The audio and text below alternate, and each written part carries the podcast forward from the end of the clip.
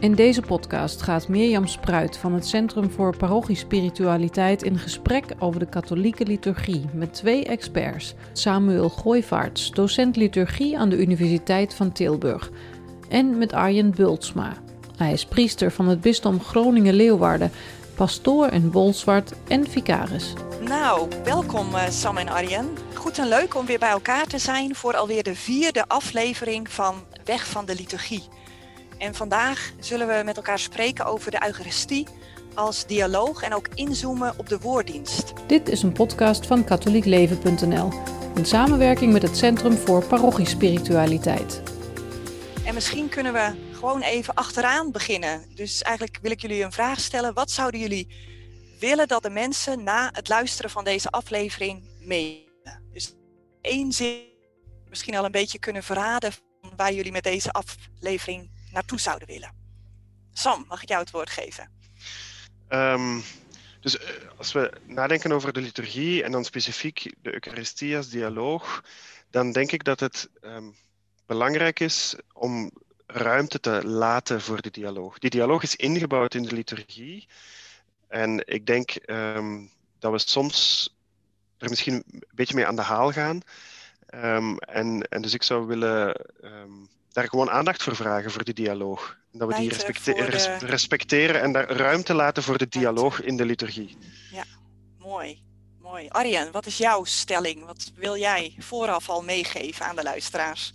Nou ja, dan ga ik misschien wat, wat praktischer insteken. Uh, dat het dan, om dat te laten lukken, belangrijk is om, om ook, um, als je bij elkaar bent als geloofsgemeenschap, om liturgie te vieren, dat ook ieder zijn eigen rol echt ah. speelt, zijn eigen rol ook vervult.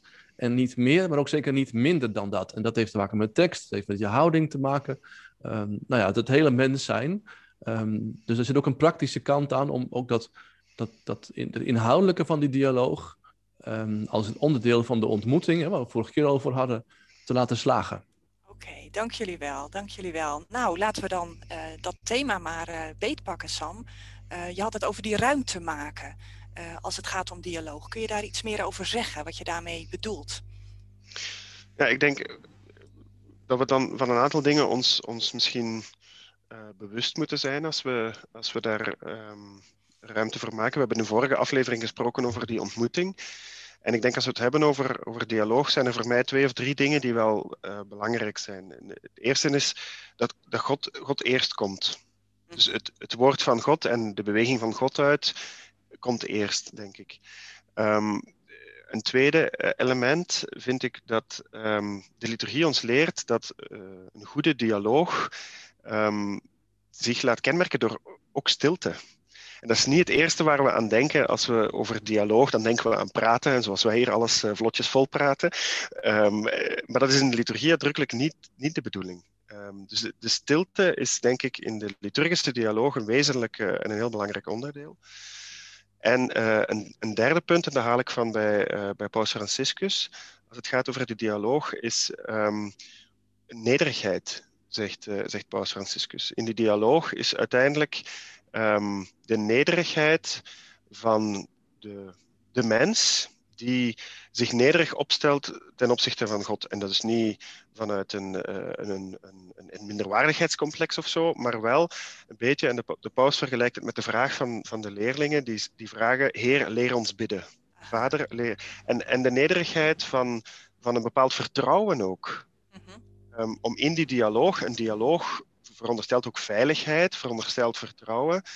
En um, je nederig overgeven, een beetje zoals, zoals, zoals kinderen naar hun ouders toe, in zekere zin, met, met een groot vertrouwen, um, als houdingen in die dialoog. Dus uh, de, uh, de beweging van God die eerst komt, de stilte en de houding van, de, van het vertrouwen en de nederigheid. Laatste doet me eigenlijk denken aan hoe ik een keer gelezen heb al tijden geleden over iemand die een uitleg gaf van wat we noemen de evangelische raden. Wat we dan kennen als armoede, kuisheid en gehoorzaamheid. En dat kan natuurlijk allerlei beelden oproepen. En die zei van ja, maar het gaat eigenlijk over leven met een open hart, met open handen en met open oren. En dat klinkt bij mij heel erg door als je dat dan zo zegt. Van uh, die nederigheid, in, juist in het kader van de dialoog uh, en van de liturgie, waar die dialoog dus een plaats in heeft, en misschien fundamenteel in is. Van, doe dat dan met open hart, met open oren En ook uiteindelijk met open handen. Niet alleen maar om dan de collectemand te vullen, maar vooral denk ik ook om daarna liturgie te leven buiten de kerk. Dus dit is eigenlijk meer de houding waarmee wij ook gevraagd worden of uitgenodigd worden om aan de Eucharistieviering zeg maar deel te nemen. Um, Arjen, wil jij daar nog iets meer over zeggen over die dialoog, voordat we ook echt gaan inzoomen op, op uh, een belangrijk onderdeel van de Eucharistieviering, de woorddienst? Wil jij nog nee, iets? Ik denk dat dit wel hele wezenlijke dingen zijn. En dus daarmee ook denk ik gezegd is dat het over het communiceren gaat. Hè. Vorige keer noemden we al eventjes, het gaat over gemeenschap, wat in het Latijn communio is. En een communio, een gemeenschap kan alleen maar bestaan als er gecommuniceerd wordt. En dat kan nooit een eenrichtingsverkeer zijn. Want als dat het is, ja, dan heb je nog steeds geen gemeenschap, wordt niet voor de gemeenschap niet opgebouwd, omdat dan uiteindelijk niemand wordt gehoord of gezien. Behalve degene die zich daar dan staat, um, staat te presenteren of zoiets. En dat, precies dat is nooit de bedoeling. Nee, dus de liturgie is echt bedoeld als die dialoog. Um, Sam, kan jij misschien iets meer vertellen over de woorddienst dan met name? Uh, de opbouw daarvan ja, dus... en hoe dat ook tot uiting komt? Natuurlijk um, is, de, is de dialoog een kenmerk van de liturgie als dusdanig, niet alleen van de woorddienst. Maar ik vind het altijd een heel mooi uh, onderdeel van um, uh, de, Eucharistieviering, ook de Eucharistieviering op zondag, om die, die dialogale structuur um, te laten zien. Um, als we de woorddienst uh, op een zondag bijvoorbeeld nemen, dan klinkt daar eerst het woord van God uit het Oude Testament. Dan klinkt daar een uh, een van de verhalen van hoe God met zijn volk, uh, volk Israël, op weg ging. Ja. Uit de schrift. De lector leest, voor het, voor, leest het voor uit, uh, uit de schrift. Dus wat en, de eerste, de eerste de eerste lezing. ja, ja, de eerste lezing. Dus lezing uit het Oude Testament. Die wordt voorgelezen van aan, van aan de ambel, ook een specifieke plek in de ruimte waar dat woord van God klinkt. Mm -hmm. En de, de volgende, volgende element in die woorddienst is dan um, de antwoordpsalm of de antwoordzang. Mm -hmm. Waarbij het, de gemeenschap die verzameld is eerst luistert naar um, het uh, het verhaal van God met mensen. En dan uh, zelf een antwoord geeft als gemeenschap. Dus de lector die aan het woord is. En het is een gemeenschap die dan uh, antwoordt. Ik, ik heb bijvoorbeeld ook, als het dan gaat over hele concrete dingen, een hekel aan het woordje tussenzang. In Vlaanderen uh, spreekt men uh, in plaats van de antwoordzang wel heel, vraag, heel, vaak over de tussenzang. Ja. Maar het is niet zomaar iets dat tussen twee teksten komt als een soort pauze. Nee, het is een wezenlijk onderdeel van die dialoog van God uit, Gods woord klinkt en de gemeenschap antwoordt. Ja, maar we eigenlijk, Sam, want jij zegt beantwoorden dan, maar we antwoorden ook weer met een woord uit de Bijbel. Hoe, zijn het dan wel onze eigen woorden of is dat niet belangrijk? Of? Um, het kan, en meestal is het de antwoordpsalm, het kan ook een, een ander gezang zijn. Um, ik denk dat uh, het, is, het is een woord uit de Bijbel, omdat zeker die psalmen ook wel in de liturgie een heel bijzondere plek hebben. Um, niet alleen de liturgie van de Eucharistie trouwens, die verbinden ons ook met, uh, met Jezus zelf, die de psalmen bad, en die dus eigenlijk als een soort beproefd antwoord op Gods woord hun waarde bewezen hebben. Um, die, uh, die psalmen die eigenlijk um, ja, allemaal, uh, of de, de, meeste van de psalmen, ook een stuk aanroepingen zijn van God. En die dus God als aanspreekpunt hebben. Vanuit, um, en dat vind, dat vind, ik zo mooi aan de psalmen, vanuit hele menselijke uh, ervaringen. Um, je, hebt, uh, je hebt klaagpsalmen, je hebt jubelpsalmen, je hebt alle soorten emoties in de psalmen die, um, die al eeuwenlang gebruikt worden als, door gemeenschappen, door gelovige gemeenschappen, Joodse en christelijke gemeenschappen, om in die dialoog met God te gaan staan.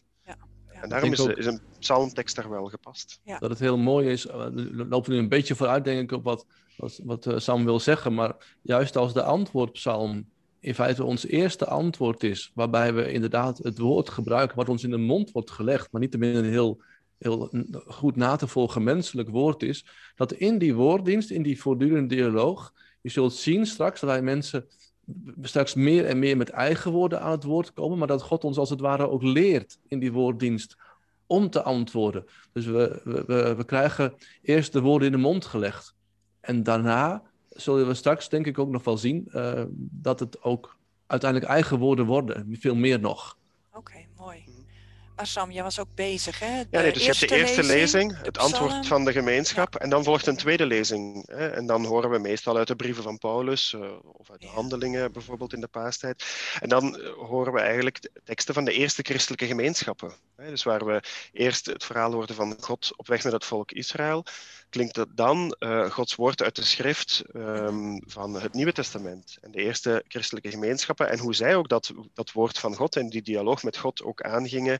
Um, uh, Paulus op zijn, uh, op zijn manier als verkondiger ook van dat geloof.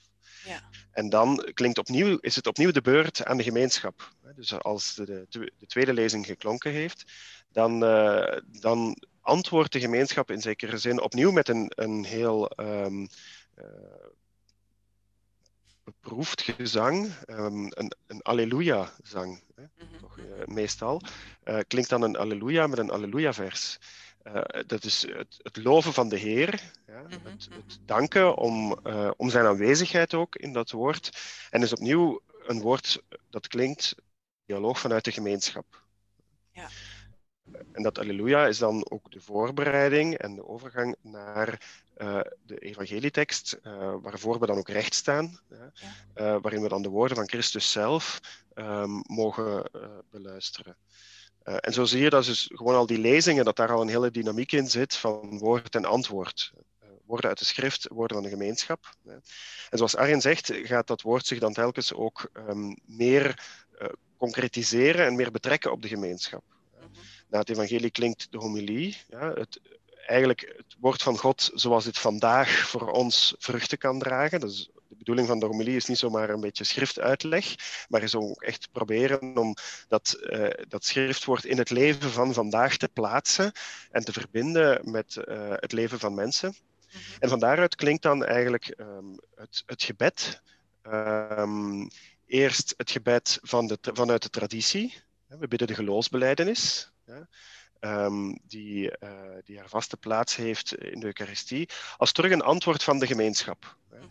We horen de woorden uit het Evangelie, ja, uh, waarin we opgeroepen worden om, om, om Christus na te volgen. En wij antwoorden daarop met ons woord van geloof. Ja, met ja. onze instemming in zekere zin, door te zeggen: Ik geloof in God. Dus die dialoog, uh, dat gaat eigenlijk heen en weer van God naar heen, ons. Ja. En maar ik zit toch ook te denken, als ik denk aan de praktijk in parochies waar ik veel kom, vaak wordt de eerste lezing wel weggelaten. Zeggen mensen, ja, dat is best wel moeilijk. Kunnen we niet beter een mooi gedicht lezen? De tweede lezing hoor ik op heel veel plekken ook niet. Paulus vinden mensen ook wel erg moeilijk. Uh, ja, wat, wat, wat zou je ons willen zeggen? Of hoe kunnen we. ja, wat, wat is jullie reactie erop? Misschien, Arjen, kan jij er iets nou, over zeggen? Ja, ik moet eerlijk toegeven dat. Uh, ik, heb mijn eigen, ik ben nu een jaar of 16 in de parochie actief, verschillende parochies natuurlijk, door de tijd heen nu. En ik heb altijd een punt gemaakt, niet altijd tot ieders vreugde, uh, om op deze plek van de woorddienst ook alleen maar bijbelteksten te lezen. Ten eerste is dat wat de kerk van ons vraagt. Ja. Daarin klinkt op die bijzondere manier ook, ook de, de, ja, de klank van God, als je dat zo wilt zeggen. In mensentaal natuurlijk. Ja. Um, en als je dat dus niet doet, ja, dan ben je eigenlijk bezig alleen maar je eigen verhaal te vertellen. Uh, en er is plaats voor je eigen verhaal. Uh, je kunt echt, als het echt niet anders kan, heus wel eens een keer een, een soort van spiegelverhaal, het niet al te lang is, misschien in de inleiding steken. Je kunt misschien kijken of je het onderdeel kunt maken van je homilie op een of andere manier. Dat moet je elke keer doen, maar er zijn allemaal mogelijkheden. Maar hier heb je een structuur in, de, in die woorddienst die ons helpt om om de woorden van God te horen. Om, kijk, dat is ook heel belangrijk om te bedenken, misschien als een algemene opmerking met liturgie. Je kunt, liturgie heeft twee kanten. Ik heb wel eens gehoord, je kunt zeggen het is expressie, wij drukken ons uit. Maar het is ook impressie, er gebeurt aan ons iets. En op dit moment, natuurlijk moeten wij die woorden uitdrukken, want iemand moet ze voorlezen. Ja. Maar het gaat om de impressie, het gaat niet om wat wij te zeggen hebben. Het, het gaat erom wat ons gezegd wordt. En in die dialoog leidt dat nou, nou, tot geloofsbeleidenis. Al of niet knarstentandend als je het een keer wat tegen zit, kan best. En dat leidt ook tot voorbeden. Ja. En zag, ja. daar mag je dan je eigen taal aangeven. Want dat is ik het zag, gebed van de eh, gelovigen. Ik zag dat Sam er ook op. Jullie waren allebei heel uh, eager, zeg maar, om te reageren op die vraag. Sam, ik zag jou ook nog. Uh... Ja, nee, dus ik, ik denk dat dat ook net hier gaat het voor mij over de ruimte laten voor die dialoog. Ah. En dat wil zeggen dat alle partners ehm, in de dialoog ehm, de, de, taal spreken en de, de, de woorden spreken uh, die nodig zijn. En um, met, met heel veel respect voor heel veel mooie teksten die er zijn. maar het, Toon Hermans is niet het woord van God. Ja, maar je Sommigen misschien wel, maar, maar eh, eh, je kan dus, als je spreekt over een dialoog tussen God en mensen, um, vind ik het toch lastig om dan te zeggen, we, laten, we gaan een tekst vervangen of we laten een tekst weg, want dan doorbreek je ook een beetje die, die heen en weer uh, beweging en laat je volgens mij, denk ik, niet voldoende ruimte. Daarboven vind ik het ook altijd een beetje, ja, de mensen snappen het niet en ze kennen het niet meer en daarom gaan we het niet meer lezen ja, het zou net een reden zijn om veel meer te lezen uit de schrift. uh, Ik bedoel, je kan het argument even goed omdraaien. Je moet je ook uh, niet bedenken dat, dat de kerk ook wel genoemd wordt um, de bruid van Christus. En dat dus de Eucharistie op een hele bijzondere manier ook het moment is waar bruidegom en bruid met elkaar converseren in een dialoog. Nou, ik kan me niet voorstellen dat in een, een beetje relatie het op prijs wordt gesteld dat je dan voortdurend de liefdesbrieven van een ander zit te lezen. Uh, het, ga, het, gaat, het gaat hier over Christus die wat te zeggen heeft tot zijn bruid, tot God, tot zijn volk. En ja, dat, moet je appreciëren. En dat kan ook af en toe een moeilijk woord zijn. Dat kan een confronterend woord zijn. Maar ja, daardoor groeien we ook. Het is toch ook wel echt, um, en misschien zijn we, is, zijn we er ons er al niet meer van bewust, maar het is echt ook wel een vernieuwing om dat woord zodanig uitgebreid te laten klinken. Uh, in de liturgie van voor het concilie kwam het Oude Testament quasi niet aan bod. En het is toch enorm jammer dat die, die verhalen van het, uh, van het oude verbond, van het eerste verbond van God met mensen, dat we die, uh, dat die eigenlijk niet klonken. En de concilievaders hebben heel, ze schrijven um, dat ze de, de, rijkdom van de schrift terug willen openen voor de gelovigen. En, ja. um, ik vind het dus, soms zeg ik dus ook wel een beetje plagend, uh, ja kijk, dat is eigenlijk heel preconciliair door daar wat lezingen weg te laten. Hè. Je bent Uh, je gaat eigenlijk terug naar een tijd van. En men heeft dat dus heel bewust ook wel gedaan, om dat woord, niet alleen trouwens in de Eucharistieviering, maar bij elke liturgie is het, het laten klinken van Gods woord echt cruciaal. Het is ook in de structuur van het christelijk bidden dat altijd bestaan heeft uit woord, uit zang en gebed beluisteren van het woord en dat het uiteindelijk ook te maken heeft met onze Joods, Joodse wortels, zoals Christus zelf liturgie vierde. Um, eigenlijk komt die structuur al vandaar. En um, zijn er dus toch wel hele goede redenen voor, om, ook al is die Paulus een beetje moeilijk en zijn die verhalen van het Oude Testament misschien ver van ons bed, omdat we ons niks meer kunnen voorstellen bij een herder of, uh, of, ja. of, of, een psalmist misschien uh, wat uh, een lastige taal gebruikt. Maar ja, ik zou het jammer vinden als dat de reden zijn om die dialoog te doorbreken en, en ook een stukje die rijkdom te laten liggen misschien nog even terugkomen ook op dat beeld, vind ik wel mooi wat Arjan, wat jij schetst over bruid en bruidegom. Hè? Ook, ook in de liturgie, eh, God en, en ons. Um, ook in een goede relatie uh, knettert het af en toe, hè? om het even zo te zeggen, is het niet altijd makkelijk. Um, kunnen jullie misschien zelf ook een voorbeeld geven van dat je ook hebt gemerkt dat dat woord van God, dat je dat misschien in eerste instantie moeilijk vond, of dat je dacht, wat moet ik daarmee? En dat je toch merkt dat dat je iets gebracht heeft. ik, ik, noem het altijd wel een beetje schuren. Soms schuurt het. Um, hebben jullie daar zelf een voorbeeld van? Of? Nou ja, eerlijk gezegd sowieso bij de preekvoorbereiding. Ik heb de gewoonte om de weekendpreek meestal de voorbereiding op dinsdag te beginnen. Door gewoon eens de teksten door te lezen en te kijken, nou, soms wat omheen te lezen, wat je te verdiepen. Ja. Nou, het is af en toe dat ik meteen denk van, oh ja, daar moet ik dit van, van zeggen. Ja. Maar ik, nou, deze week was dat ook zo. Um, dat ik nog echt nog geen idee heb. Dat ik nu echt nog niet weet, wat moet ik hiermee? Wat, wat, wat heb ik als eerste hoorder van de hoorders, want dat ben je als predikant. Wat, wat, wat ga ik hiervan maken? Wat ga ik zeggen? Het grote wonder is overigens dat er elke week wat komt, soms met veel worsteling. Uh, en dat zie ik ook absoluut niet als een verdienste. Dat, dat bestaat gewoon niet, dat, dat de verdienste is. Maar dan zie je gewoon in het klein. Ik, ik denk dat jij wat meer zoekt naar wat, wat grotere existentiële dingen. Maar hier gewoon als ervaren predikant ondertussen... Mm -hmm. heb ik dat elke week bijna. Dat je even denkt van... Oké, okay, dit krijg ik nu voorgeschoteld. En nu? En nu, hè, wat moet ik hiermee? En merk je dus dat dat ook tijd kost. En je dit misschien een beetje borrelen. moet her, borrelen, ja. herkauwen. Ik ja. weet niet wat voor woord we... Ja, hè? Ja, en ook het gesprek met anderen. Dus wat ik natuurlijk doe, is, is of een commentaar openen. Of, of ik heb ook zo'n Vlaams magazine met preeksuggesties van Likap, geloof ik. Ja, ja, dat is lang niet altijd leuk. Maar door het even door te nemen, eh, ga je in feite ook het gesprek aan met, met diegenen die het ook al voorbereid hebben. Je ontstaat er dus ook al een, in die voorbereiding van de preek bijvoorbeeld al een dialoog. Ja, ja. Die, die, horen mensen niet, maar die is er wel. Ja.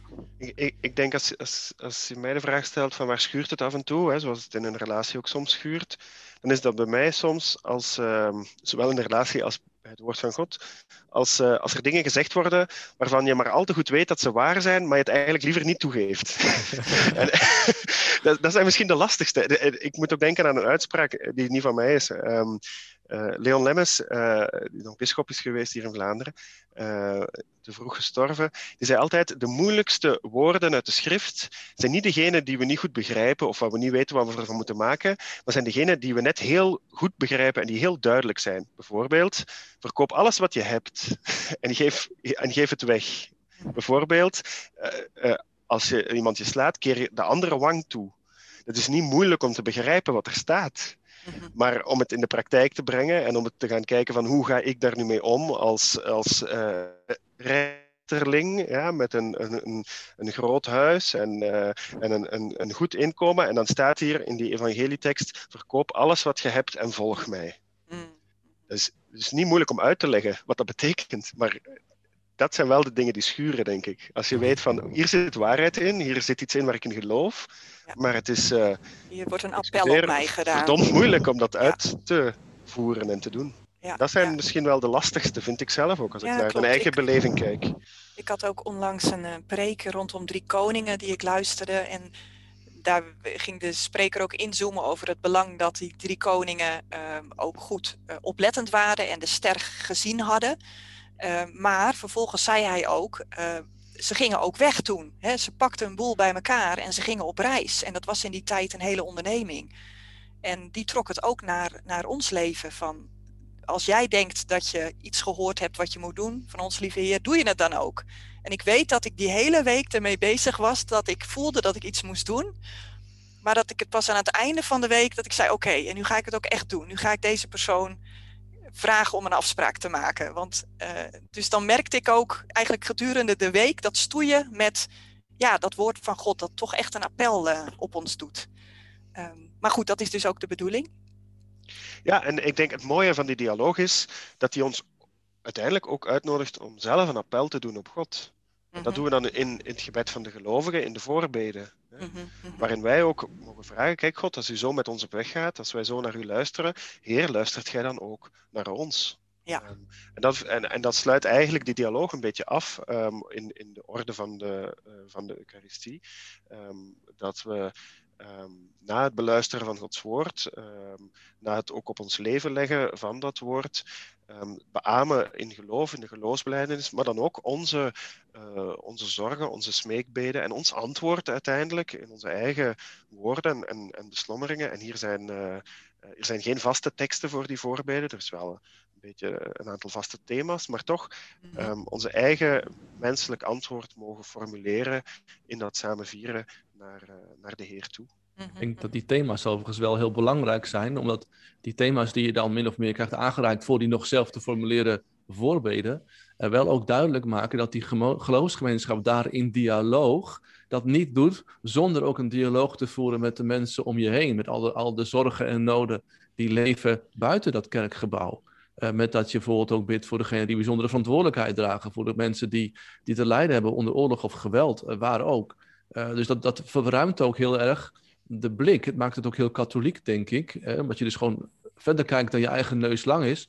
En dat is ook de liturgie niet als een soort van naar binnen gekeerde dialoog moet worden gevoerd. Maar wel heel nadrukkelijk staat midden in de wereld. Ook al heb je in dat kerkgebouw als het ware afgezonderd in tijd en in ruimte, omdat je iets van een voorsmaak wil krijgen van, van het werkelijke leven met God.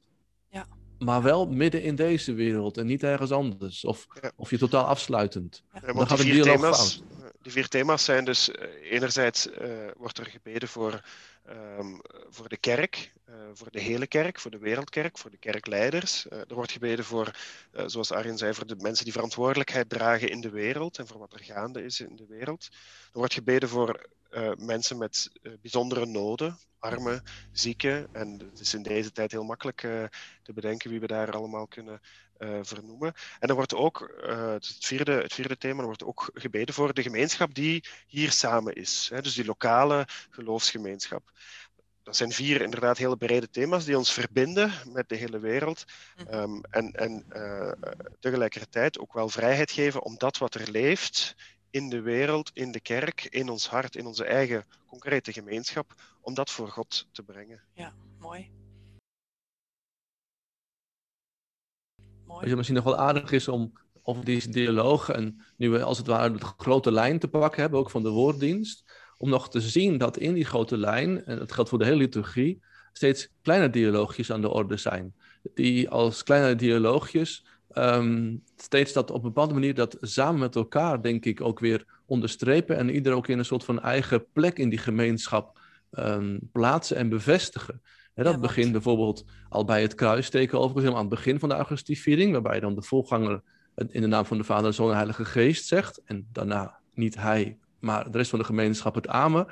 Maar je herkent het ook bij elke lezing. Na afloop daarvan zegt eerst de lector, later een diaken of anders een priester, woord van de Heer. En iedereen antwoordt, wij danken God. Wat inhoudelijk een beetje een raar dialoogje is. Maar het zet wel precies neer waar het over gaat. Ehm, je hebt natuurlijk de dialoog tussen bij die psalmen het over hadden. Tussen de psalmist of de kantor of het koor, nagelang um, de mensen die dan ook als volk reageren met een soort van refreinachtige uh, tekst. Um, dat gaat zo door. en, ehm, waarom, en Arjen, waarom vind je dat zo belangrijk? Waarom leg je de nadruk daarop, zeg maar? Omdat het nog een keer laat zien dat um, de liturgie die we vieren, die, die grote dialoog die we aangaan, ook met God, staande midden in de wereld, iets is wat ze met z'n allen samen doen. Uh, het is niet een soort van show van kijk, daar is een paar mensen die we hebben vrijgesteld en aangewezen om voor te lezen, om te zingen, uh, om andere dingen te doen. Nee, ja. we doen het met z'n allen. En door die kleine dialoogjes, gepaard gaande met lichaamsbeweging, het zitten, het, het ook zingen en zeggen is ook lichaamsbeweging, het staan, het buigen, al die dingen die erbij horen. Bijvoorbeeld in de geloofsbeleidnis zit officieel een stukje be, be, be, een buiging. Uh, de kleine kruisjes, als je bij het evangelie uh, um, aan het vooraf van het evangelie, dan, dan, maak je in principe zonder verdere tekst een kruisje op je voorhoofd, op je lippen en op je hart. Ja. Um, iets van uitdrukking natuurlijk, van laat het ook in het hoofd, in het hart mag, mag ingeprent raken, geliefd mag zijn, dat ook een uitdrukking mag vinden, ook in het eigen spreken. Dat doen we allemaal in de kerk als het goed is, hè? Um, behalve nu in coronatijd. Uh, maar uh, maar dat, dat, zijn, dat zijn dingen um, die, dat, die dat gezamenlijke van samen vieren uh, accentueren. Die we denk ik nodig hebben. Ja. Tegelijkertijd zeggen die, die kleine dialoogjes, die misschien inhoudelijk wat gek zijn, soms ligt het ook aan de vertaling, uh, zegt hij ook wel over iets wat we aan het doen zijn. Um, als de lector aan het einde, of de, of de diaken aan het einde zegt, uh, woord van de Heer, of zo spreekt de Heer, dan maakt hij duidelijk, kijk, hier is God, en God is hier aanwezig en spreekt tot ons. En eigenlijk antwoorden wij dan, uh, we, u, dus uh, je spreekt de aanwezige aan.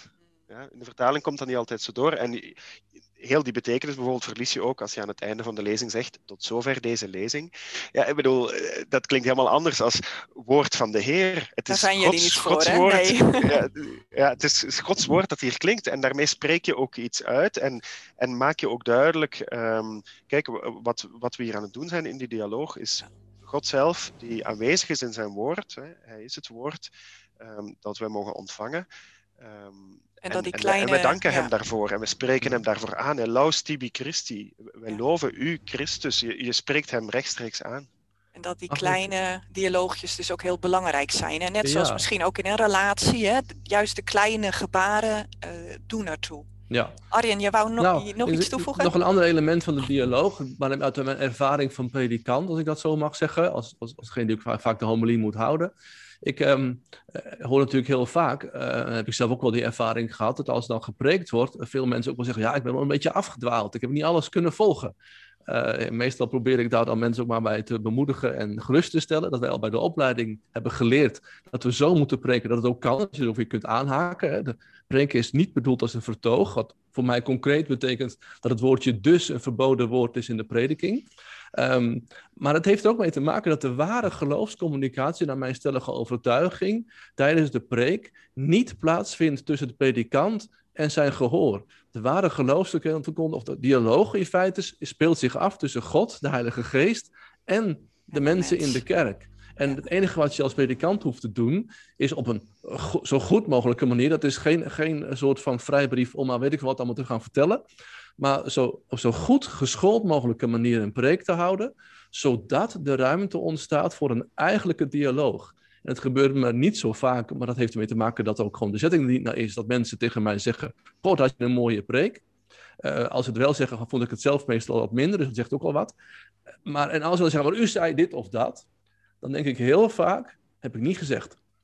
Dat is ook zo, heb ik niet gezegd. Maar dan is er dus iets gebeurd in het hart van deze mensen, in hun openheid en misschien wel in hun nederigheid, weet ik allemaal niet, wat er voor hun op dat moment toe doet. En dat is de eigenlijke geloofscommunicatie. Dat is denk ik ook een belangrijke lijn van dialoog, die niet eens zichtbaar is, niet hoorbaar is, maar die er wel is en die volgens mij heel veel betekent voor hoe je die woorddienst beleeft en hoe je ook later dan weer de kerk uitgaat. Um, nou, gewoon het, het, het, levend daar waar je bent. Dank jullie wel, want uh, ja, voor deze uitwisseling ook over dialoog waar we mee begonnen zijn. Ook op het inzoomen op de woorddienst. En dan uh, kijk ik alweer uit uh, met jullie naar de volgende aflevering.